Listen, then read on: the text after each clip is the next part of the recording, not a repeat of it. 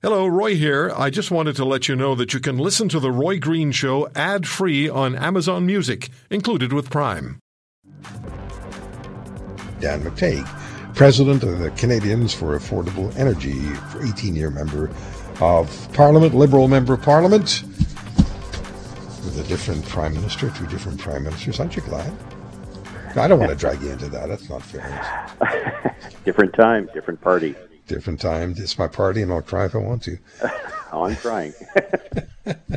so, uh, Dan is the president of Canadians for Affordable Energy. You and I were talking uh, weekend before last about the carbon tax and the impact on Canadians, and then we saw what happened in Texas.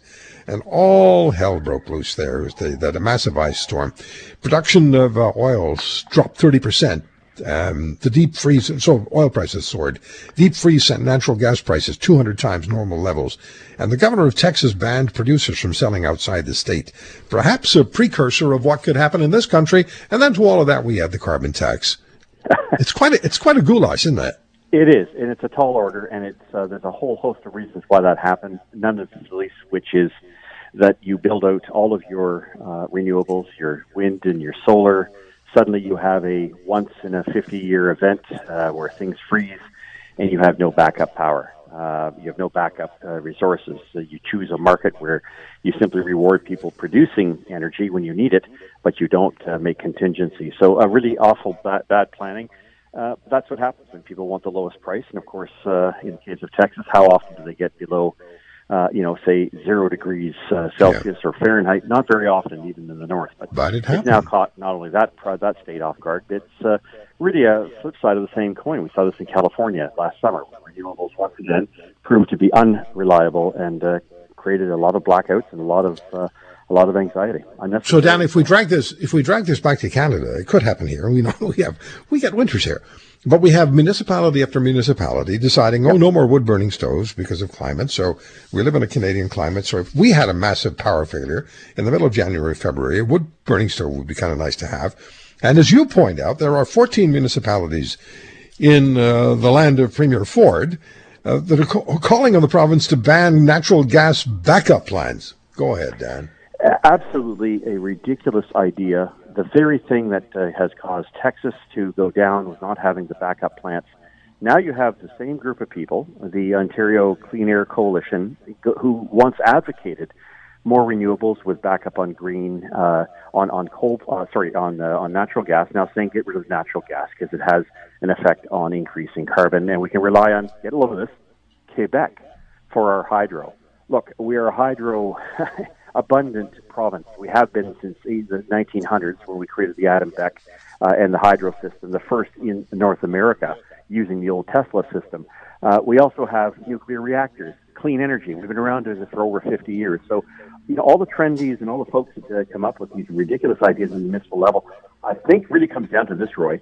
If they think so little of natural gas on a day like today, go outside, take your meter, and turn the meter off and see how long you last because frankly it is an inhospitable country. It is not livable unless we have things like natural gas and uh, electricity driven by hydro to keep our province going. It's amazing. I mean it's i don't mean that in a good way. I mean it in a not so good way that somebody would actually say Staggering ignorance. I mean I, I don't know how to describe it any other way. And you have, but you have municipal councillors who without research driven by their CAOs driven by this idea that there's somehow a climate emergency. You're damn right there's a climate emergency. It's called deep freeze. it's been happening for quite well, some time. Well, you know, Dan, I've done the stories on the numbers of Brits, people in the UK who die because they can't, because their houses are too cold in, in the, in the wintertime. And, and seniors, uh, you know, riding the buses all day long because they they can't afford to heat their homes, and so they ride the buses all day long because it's cheaper. That's the only way they stay warm. It's Britain, Germany, you can't outthink those who aren't thinking. No, you can't. And it, you know, you have countries uh, who've gone down this road and have demon have you now recognized very clearly. Germany being the last one. Time to get the Russians to sell us more of our Nord Stream 2 natural gas. I mean, they know full well that without coal, without nuclear, there's no way in the sun that they can actually get things warm enough uh, to fend off cold winters. And uh, you know, I, I don't have the And idea. I don't have about. a problem with people who want to mix our energy system. But I got to tell you, in Canada, we are one of the most diverse energy countries in the world. Yes, Clean we are. and diverse, and we have been for centuries. So, uh, centuries. I'm exaggerating. For scores. And the fact is, at the end of all of this, what you're leading to is un- unbelievable affor- uh, unaffordability, driven by people with an agenda that, uh, rather than dealing with the crisis at hand, like the rollout of vaccinations, like the massive, crippling debt that is about to be, you know, be Yes, uh, sir. set this country, we're dealing with this nonsense that has absolutely no understanding of its implications on Canadians. And for that We- reason, alone, we're opposing it. If you want to hear more, subscribe to The Roy Green Show on Apple Podcasts, Google Podcasts, Spotify, Stitcher, or wherever you find your favorites. And if you like what you hear, leave us a review and tell a friend. I'm Roy Green. Have a great weekend.